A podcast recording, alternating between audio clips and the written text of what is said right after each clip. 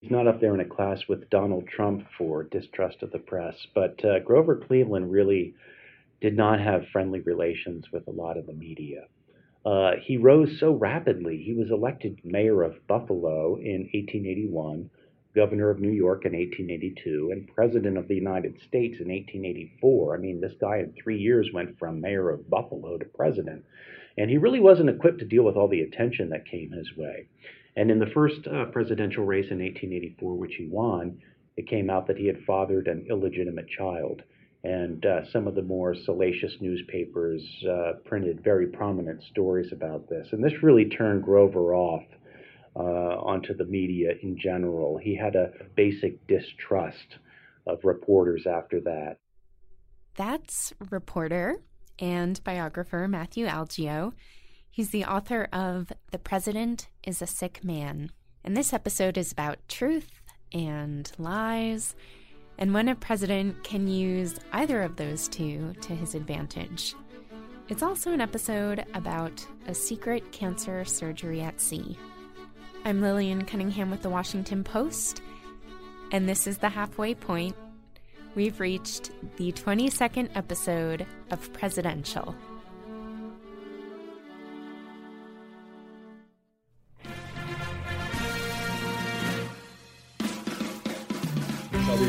Presidency effective at noon tomorrow. What your country can do for you. A date which will live in infamy.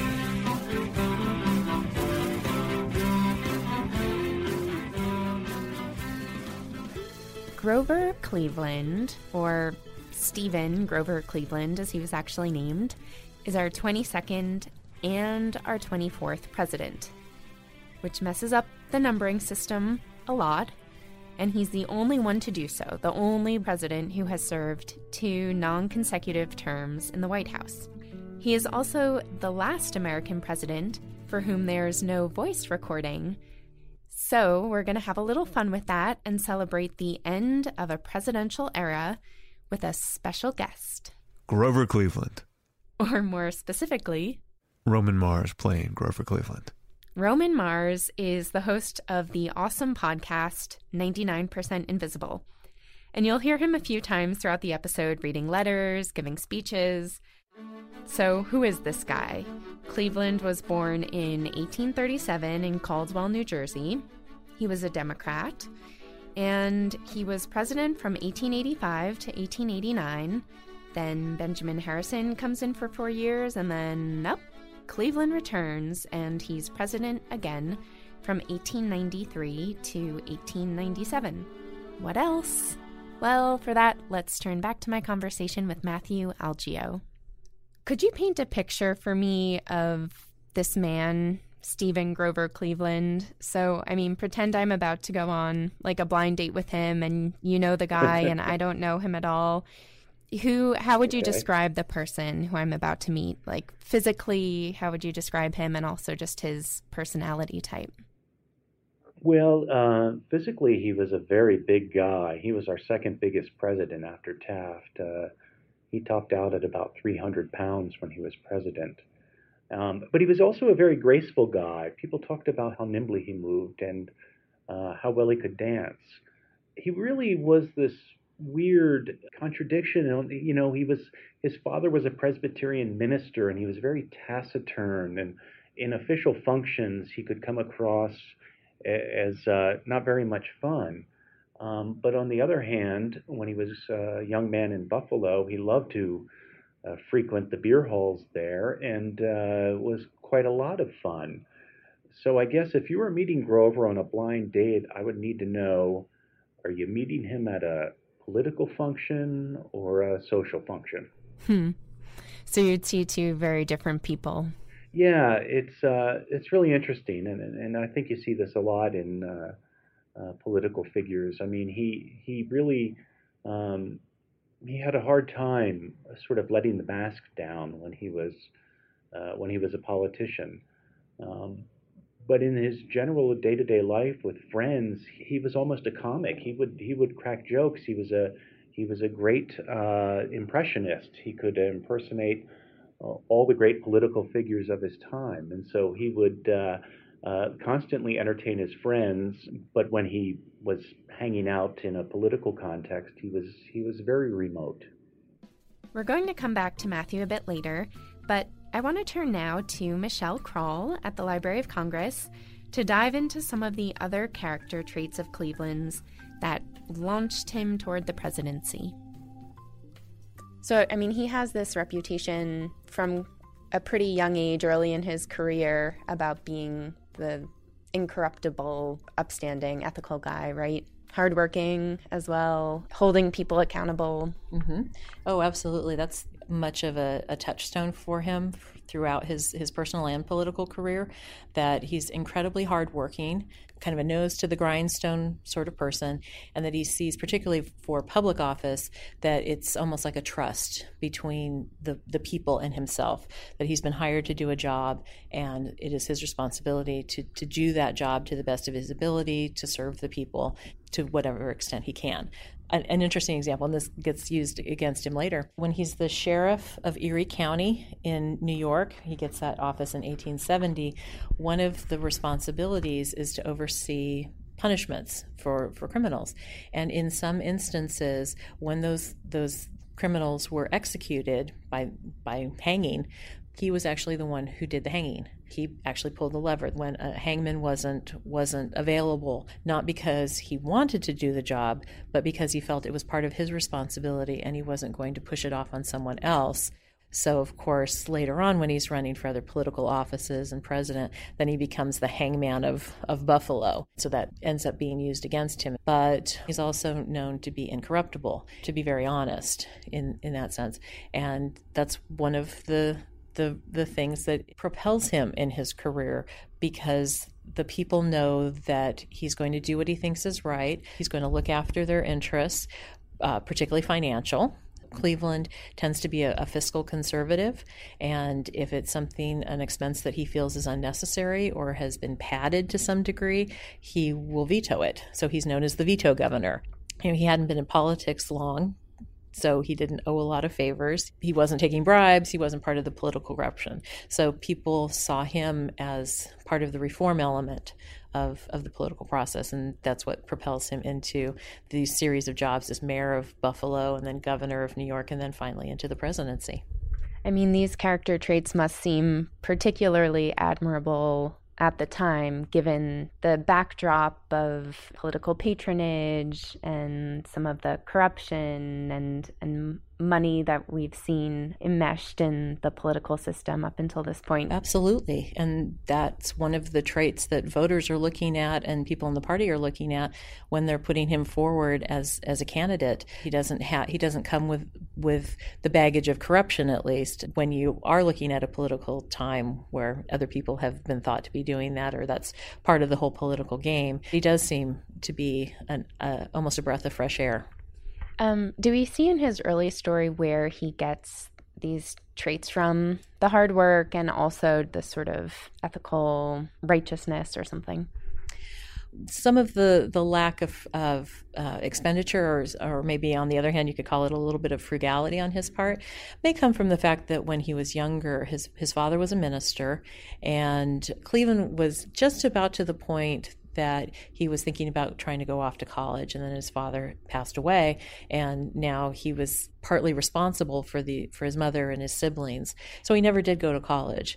As uh, but he studied law. He for a brief period of time he was a, a teacher with his his brother in an institute for the blind. But it was really law where he found where he found his calling. So he was helping his his siblings and and not living beyond his means. Now whether that was something that developed as a result of the circumstances in his family or whether that was just something innate in him that he was just by nature a frugal person, that I don't know. Because of this straight shooting record, Cleveland gets the Democratic nomination in 1884 while he's serving as governor of New York. Cleveland didn't really have a burning ambition to be president. He kind of thought of it as something that Providence would decree. If I can do good for the party, if I can do good for my nation, then then I will do my duty. Right? This sort of sense of like, well, if people want me to fill this role, I'll step into it. But right. I mean, he he must have had enough ambition to want to do the job, but it's not the the burning passion of, of his life. During that 1884 campaign, a scandal breaks and it threatens to topple this image of the ethical, honorable Cleveland. There's a minister in Buffalo who tells a local newspaper that Cleveland fathered an illegitimate child. The story had a lot of potentially sordid elements to it, and Reverend Ball then embellished what was already what was already there and made it a huge scandal. So of course, you know, here's this person who's known for his incorruptibility and his trustworthiness, and now he's he's confronted with this scandal that is being presented as, as quite an ethical lapse. The news starts to spread through more papers around the country, and it seems to be swaying voters. There's even a famous editorial cartoon that comes out with a baby screaming, Ma, Ma, where's my paw? So Cleveland's political allies start asking him what they should do. You know, basically, how should they spin the story? Which parts should they deny? How they can try to keep the whole thing quiet. And Cleveland says, Whatever you do, tell the truth. This line then gets forever associated with Grover Cleveland. And the truth was that Cleveland had slept with the woman, that the child might be his, even though he never really knows. Um, but in any case, he had decided to accept responsibility when the woman had told him years before, and he had been helping them out financially. So he just comes straight out and admits all of this to the press and the crazy thing that happens is that there are a lot of voters who all of a sudden say, you know, I've got a lot of admiration for that guy. He handled the scandal so forthrightly that I actually think he's even more honest than I did before. Now, not every voter, of course, felt that way, but enough did that Cleveland won the presidential election. He becomes the first Democrat in the White House since, well, Andrew Johnson, if you count Andrew Johnson as a Democrat, which he was, but he was in the White House under a Republican administration, so that's a little murky. If you don't count Andrew Johnson, then Grover Cleveland is the first Democrat in the White House since James Buchanan. So that's nearly 30 years. Welcome to the White House, Grover. These are the opening lines of Cleveland's first inaugural address in 1885. In the presence of this vast assemblage of my countrymen, I am about to supplement and seal by the oath which I shall take the manifestation of the will of a great and free people. In the exercise of their power and right of self government, they have committed to one of their fellow citizens a supreme and sacred trust, and he here consecrates himself to their service. So he wins the presidency, he comes into office, and you know, a way that he gets described a lot is sort of as a watchdog president and as a president who vetoes things left and right. And so it seems like a lot of how he defines what presidential leadership should look like is keeping Congress mm-hmm. in check. So, one thing definitely is well, um, I do think that he does see himself more more as a watchdog or more you know, the people's representative. If he thinks it's wasteful spending, for example, he'll veto it. He vetoes a lot. He uh, gives more vetoes than just about any other president combined up until that point. Um, pensions are a good sample. There had been bills to give pensions to anyone who had served in the Civil War on the Union side, of course, for 90 days.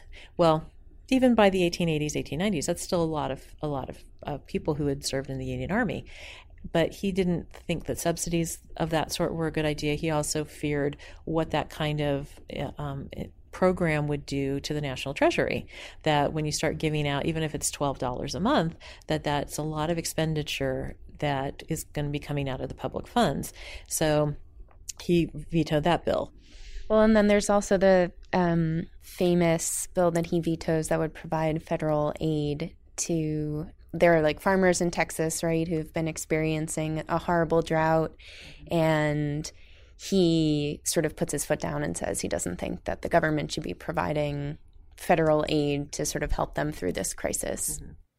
Though the people support the government, the government should not support the people. The other thing that Cleveland's very well known for is is who's going to be in office. Because of course this is still an era where even though we've had civil service we've had the Pendleton Act there's still an awful lot of jobs that are at the at the pleasure of, of the, the president. So postmasterships for example. And remember the democrats haven't been in office for quite a while. Um, so many will think okay this is great. Now republicans will be out democrats will be in you know now now this is finally our our time to be rewarded and Cleveland won't do that. That if you're a Republican and you're in the job already, you're doing a good job, you're not using your position to further anybody else's ends, whether it be yourself or your parties, then I'm not going to throw you out. You're doing a good job and you can stay. But like every other president, he's just completely bombarded by by requests for patronage jobs and you know, like many of the other presidents we've looked at, you know, he ends up at his wits' end with these people because they can't please everyone.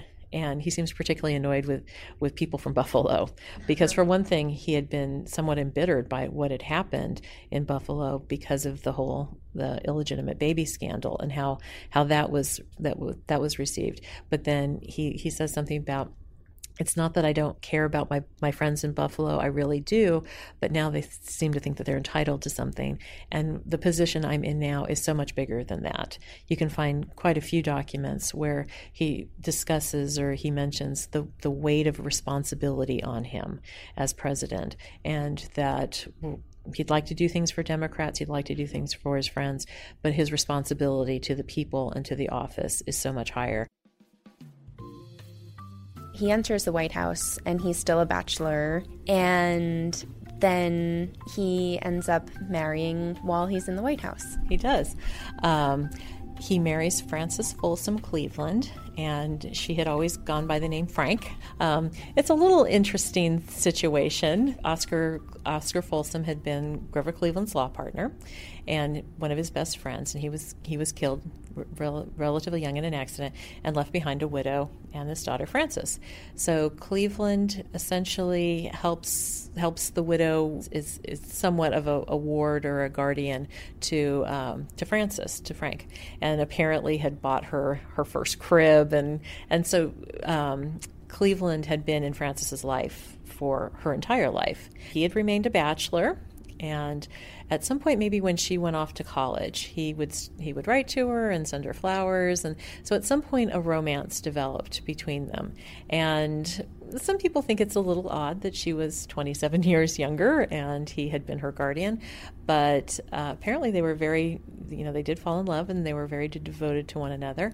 And so he asked to marry her and they got married in the white house in 1886 the Library of Congress doesn't actually have any of their love letters, unfortunately, because those have mostly stayed in Cleveland's family, and the family has not really wanted to make these letters public. But there is one letter I came across that Cleveland had sent to Frances not too long before their wedding. And Frances has obviously written to him about how she's trying to prepare for the responsibilities of being a First Lady, and so this is what he writes back to her as part of his response. I'm glad to believe that you appreciate something that is before you as the wife of the president and lady of the White House. I guess there never was anyone so young and so unused to such responsibilities who occupied the place before. And my anxiety is, my very darling child, that you should be as well prepared as it is possible. And then he goes on of course, the more other people admire and praise you, the more proud I should be. But I love you exactly as you are and for just what you are. And that, darling, you must never doubt. And he ends the letter with Write me all the time, darling, and tell me just exactly how much you love me. And if you love me better and better, or less and less. Signed, Always your old love, GC.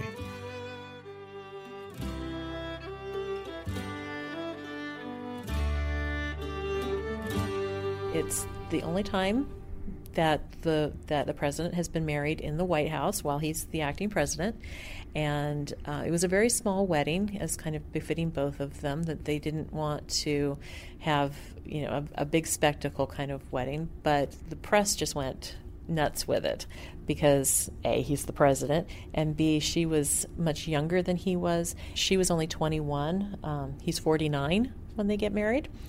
Uh, but she she immediately comes becomes very very popular because she's she's young and she's vivacious. And so in that sense they complement one another because even though he has friends and he can be a social person she's definitely much more sort of outgoing to some degree kind of a political helpmate in in the sense of of humanizing him a little bit more and making her you know making him a bit more popular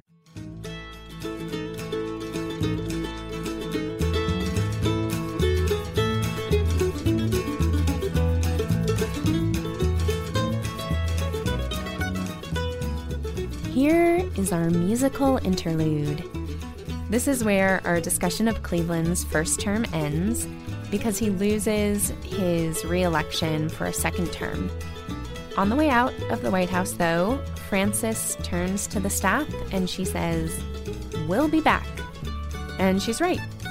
After four years of Benjamin Harrison being in office, Grover Cleveland is going to win back the White House but before he does, during those four years while he's uh, kind of twiddling his thumbs, he and Frances have their first child, baby Ruth.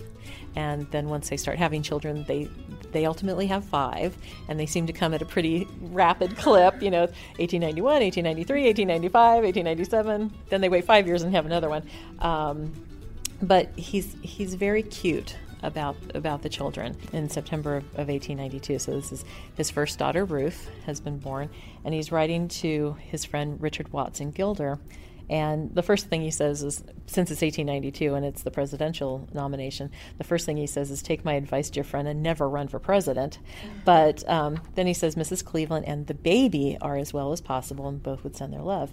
Well, what you can see when you look at the original is um, after underlining never run for president, then it's Mrs. Cleveland and the baby. And the baby, the word baby, is all capitalized and it's about two or three times the size of every other mm-hmm. word. And, you know, just the delight at fatherhood and kind of the wonderment of it. So in 1893, Cleveland, Frances, and baby Ruth head back to the White House. And he is, up until that point, and ever since that point, the only president who's been able to pull that off. This is from his second inaugural address. While every American citizen must contemplate with the utmost pride and enthusiasm the growth and expansion of our country, the sufficiency of our institutions to stand against the rudest shocks of violence, the wonderful thrift and enterprise of our people, and the demonstrated superiority of our free government, it behooves us to constantly watch for every symptom of insidious infirmity that threatens our national vigor. All right, so there are a number of things we could talk about for Cleveland's second term. He's pushing for the gold standard, he sends in federal troops to break up the Pullman strike. And the backdrop for all of this is that as Cleveland takes office again, the country is going through the worst economic crisis so far in its history. Railroads are failing, banks are failing, people are losing their jobs. But what we're going to focus on for the remainder of this episode is the story of Cleveland's secret surgery at sea. So, Cleveland finds out a couple months into his second term that he has a malignant tumor on the roof of his mouth. It's actually the same type of cancer that Ulysses S. Grant had. And so here's where we turn back to Matthew Algeo to talk about this time that Cleveland decides to hide the truth. Walk me through why it is that he decides he needs to keep this quiet. I mean, part of it stems from this fear that if he goes public with it, it could further destabilize the country at this mm-hmm. shaky time, right? Right. Uh, really, there were two reasons that Cleveland wanted to keep the cancer secret. Uh, one was political. Uh, at the time, the great political question was gold versus silver. What should our currency be based on. He was a gold guy. He thought the currency should be based on gold. His vice president, Adlai Stevenson, the grandfather of the future presidential candidate, was a silver guy. And so Cleveland was afraid if, if it came out that he was sick, uh, that he had cancer, uh, that uh, uh, Stevenson, his vice president, would sort of step up and, and take over things, and uh, he would not support Cleveland's policies on the monetary issue. And also, at the time, cancer was uh, it was called the dread disease. It was the disease that no doctor dare mention its name. Uh, there was a stigma attached to it, and Cleveland uh, thought politically it was not in his best interest to be attached to uh, to cancer. And then there was that thing we talked about before, where he was a very um, private guy, and he just didn't think it was anybody's business that he had cancer. And he also um, he's already built up quite a distrust for the press, right? Mm-hmm. Dating back all the way to when the illegitimate child story broke about him before his first presidency. Right. Um, so I'm guessing there's also a certain fear there that if he goes public with it, sort of who knows how it'll, how the story will spiral. yeah, it, it's interesting. I mean, uh, that was another reason he wanted to keep his his cancer operation secret. He just didn't trust reporters. So now, uh, tell the story of what he decides to do. He finds out that he, has this tumor, that he's going to need to have surgery to have it removed, and what's his solution? He, uh, shortly after he took office in March of 1893, he discovered a rough spot on the roof of his mouth. And there was so much going on in the country with the financial panic and uh, railroads uh, going out of business, so many businesses going uh, going under, that he really didn't pay much attention to it. It was a couple months later where he finally had a doctor look at this rough spot on the roof of the mouth, and uh, his doctor determined that it was uh, a bad tenant who should be removed immediately. And so Grover decided that he would have an operation to remove this tumor, but he would do it on a friend's yacht. He had a friend, E.C. Benedict, who he had often gone uh, fishing with on his yacht. And so what they did is um, in July of 1893, Grover went up to New York. He hopped on the yacht that Benedict owned. They sailed across uh, Long Island Sound to uh, Cape Cod, where Grover had a summer home. And in those three or so days while they were on Long Island Sound, there was a operation performed. They had recruited about five or six doctors, the best in the country, and they performed this operation uh, on the deck of the boat, uh, actually underneath the deck. They took out about a quarter of his upper palate. A large tumor was removed and preserved, put in a jar. Uh, you can still see it today at a museum in Philadelphia. But the uh, operation proved more or less of a success. Uh, they had to cover up the uh, uh, aftermath of the operation since so much of his palate had been removed. Grover Cleveland couldn't speak anymore. And so uh, there was a dentist recruited who fashioned a prosthetic device that he could pop into the top of his mouth, and this restored his speaking voice and the shape of his face. And due to all these measures taken, the operation took place entirely within his mouth. His famous mustache was untouched. All these things made it possible for him to keep the operation secret. And he lucks out that there's good weather for for the right, time that he's right. scheduled to be on this boat to have a, a surgery performed on the open sea. You wouldn't want rough seas, and uh, I, uh, in, in, the book I wrote about it, I, I, checked the weather forecast, and they were very lucky.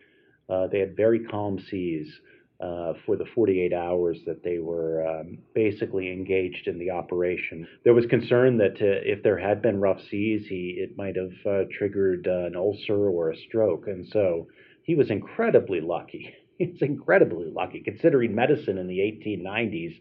He was incredibly lucky that he survived this surgery, and not only survived it, but uh, uh, you know ended up living for another 10, 15 years. Yeah. Well, this is actually, I mean, this is just about the first successful medical story that we've reached because there have been some pretty horrendous ones up until this point. Yeah, a lot of these don't end very well, do they? No. With presidents, um, a lot of times they don't get the best care. You would expect they would, but they're so paranoid about anybody knowing what's wrong with them that uh, they employ old family doctors and that sort of thing. And of course, the medical care in general was not uh, not that great until we get into the you know early to mid 20th century. So Grover really lucked out. And of course, you know, we have seen with other presidents where, you know, in addition to maybe not wanting to destabilize a, a shaky economy or something like that, that there's also just a sense of, as president, wanting to project an image of um, health and vigor and strength that has kept many exactly. presidents in our history from uh, being forthright about conditions they're suffering from or illnesses they have. It's a it's a very long list, and of course it includes uh, Wilson and Harding and Kennedy and Reagan to a certain extent. All right, so he he has this surgery at sea, and there are reporters at the time who mm-hmm. are covering the president, and there does start to be a little bit of suspicion about the fact that he's disappeared for a few days, and it's over the Fourth of July. Um, so, how does this start to shake out? How inquisitive are reporters? Mm-hmm. You know, partly because he's he's kind of had this reputation of being forthright. There are a number of people who seem to just trust that he would actually be honest if there were something wrong or that there were some news to right. share. Right. And it's almost like he had invested all this political capital in honesty and then cashed it in on this one big lie, the cancer operation.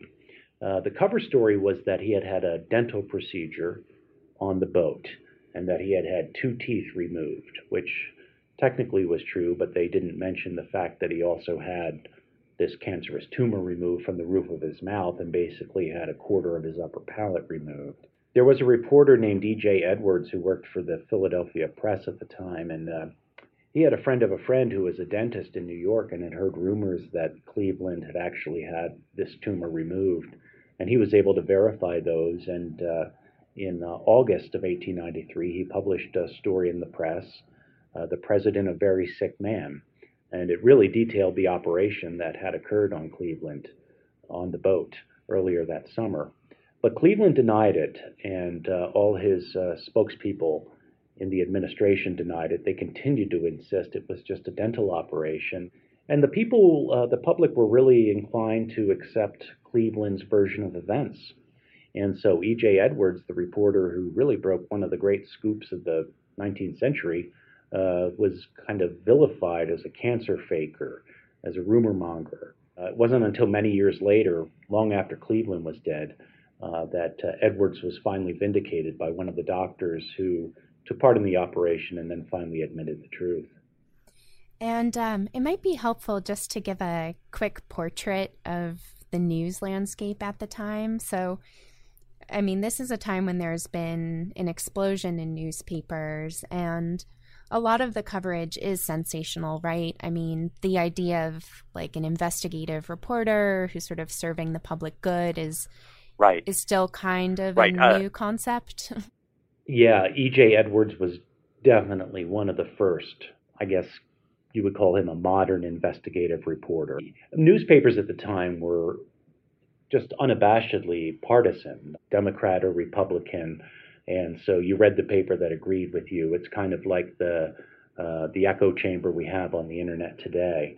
And so E.J. Edwards really stood out as a reporter who, beginning in the 1880s, and into the 1890s, uh, first with the Philadelphia Press and later with the Wall Street Journal, uh, reported many stories that uh, now we would consider very traditional investigative journalism. It was unusual at the time for a reporter uh, to really try to get to the bottom of things the way E.J. Edwards did. And, uh, he went on to have a very good, uh, a very good career, but this always sort of hung over him this accusation that he had made up this story about Grover Cleveland.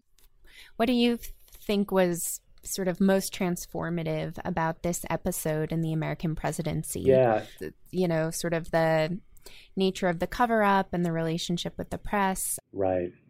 I think there's uh, a couple of things. One, you know, Grover's successor is McKinley, and then, of course, McKinley is assassinated, and Teddy Roosevelt becomes president, and you really see the beginning of the uh, activist muscular presidency with with TR, and you can almost chart a similar thing with journalism that you're just beginning to see a kind of independent investigative journalism beginning with Grover Cleveland in that period of 1893 to 1897 and then you see it pick up a little bit more. And so you're in a, in, in this amazing transitional period both in politics and journalism do you think that how truthful a president is with the press is at all indicative of how honest and uncorrupt that person is politically because um, it almost seems like Cleveland's story potentially shows that, you know, a, a politician can be cagey with the press and yet still be a pretty upstanding public servant. Wow. Um, that's a tough call. That's a tough call. It was one of the things that really bothered me researching the book is that Cleveland had this reputation for honesty, yet at the same time really vilified this reporter. I mean, this, the, the, what what makes me sad about it is that if Cleveland had come out in 1893 and said I had cancer, and cancer at the time was so stigmatized, it was terrifying, a terrifying disease. It was almost universally fatal. If he had come out and said, I have cancer, I'm going to have this operation, and then at the end of it, he ended up living. He survived it could have been this amazing victory uh, against the stigma attached to cancer at the time, and he didn't. He didn't have the courage to do that, which is a shame. He really could have changed people's attitudes. I think uh, Cleveland, like all politicians, was a pragmatist, you know, and uh, he did things even if he thought it was for the for the best of the country that sometimes might not be personally the most admirable thing to do. And I think every probably public figure, politician, presidents especially, have to uh, have to contend with this. You can make the argument that maybe Nixon thought the same thing in 1973 and 1974. Um, so I guess I just leave that up to, to each person to decide, you know, if that's appropriate to uh, to lie when you think it's the right thing to do.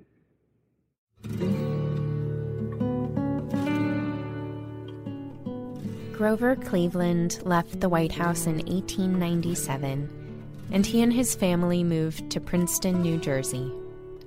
He died in 1908 while Teddy Roosevelt was in office, and his last words were I have tried so hard to do right.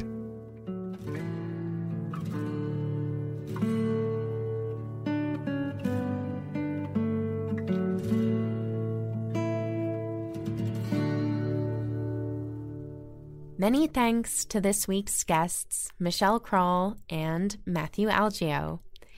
And a special thanks to Roman Mars for playing Grover Cleveland. Next week, we'll be discussing Benjamin Harrison, the president in between the Grover Cleveland sandwich. And in his episode, we'll actually be talking about cucumbers and about wildlife and about the West.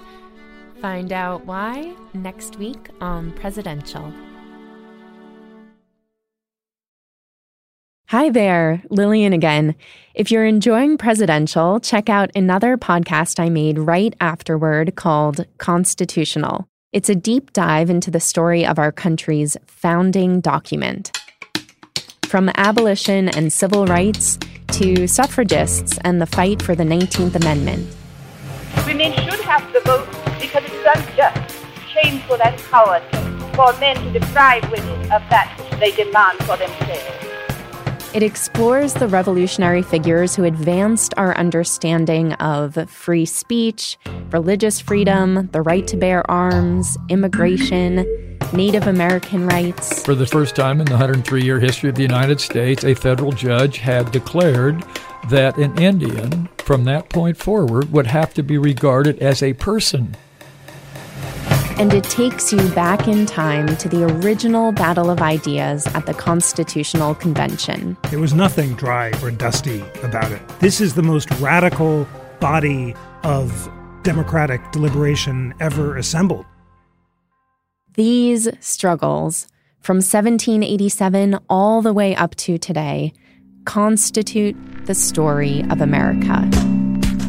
You can listen to the Constitutional podcast at washingtonpost.com slash constitutional, or you can find it on whatever your favorite podcast platform is.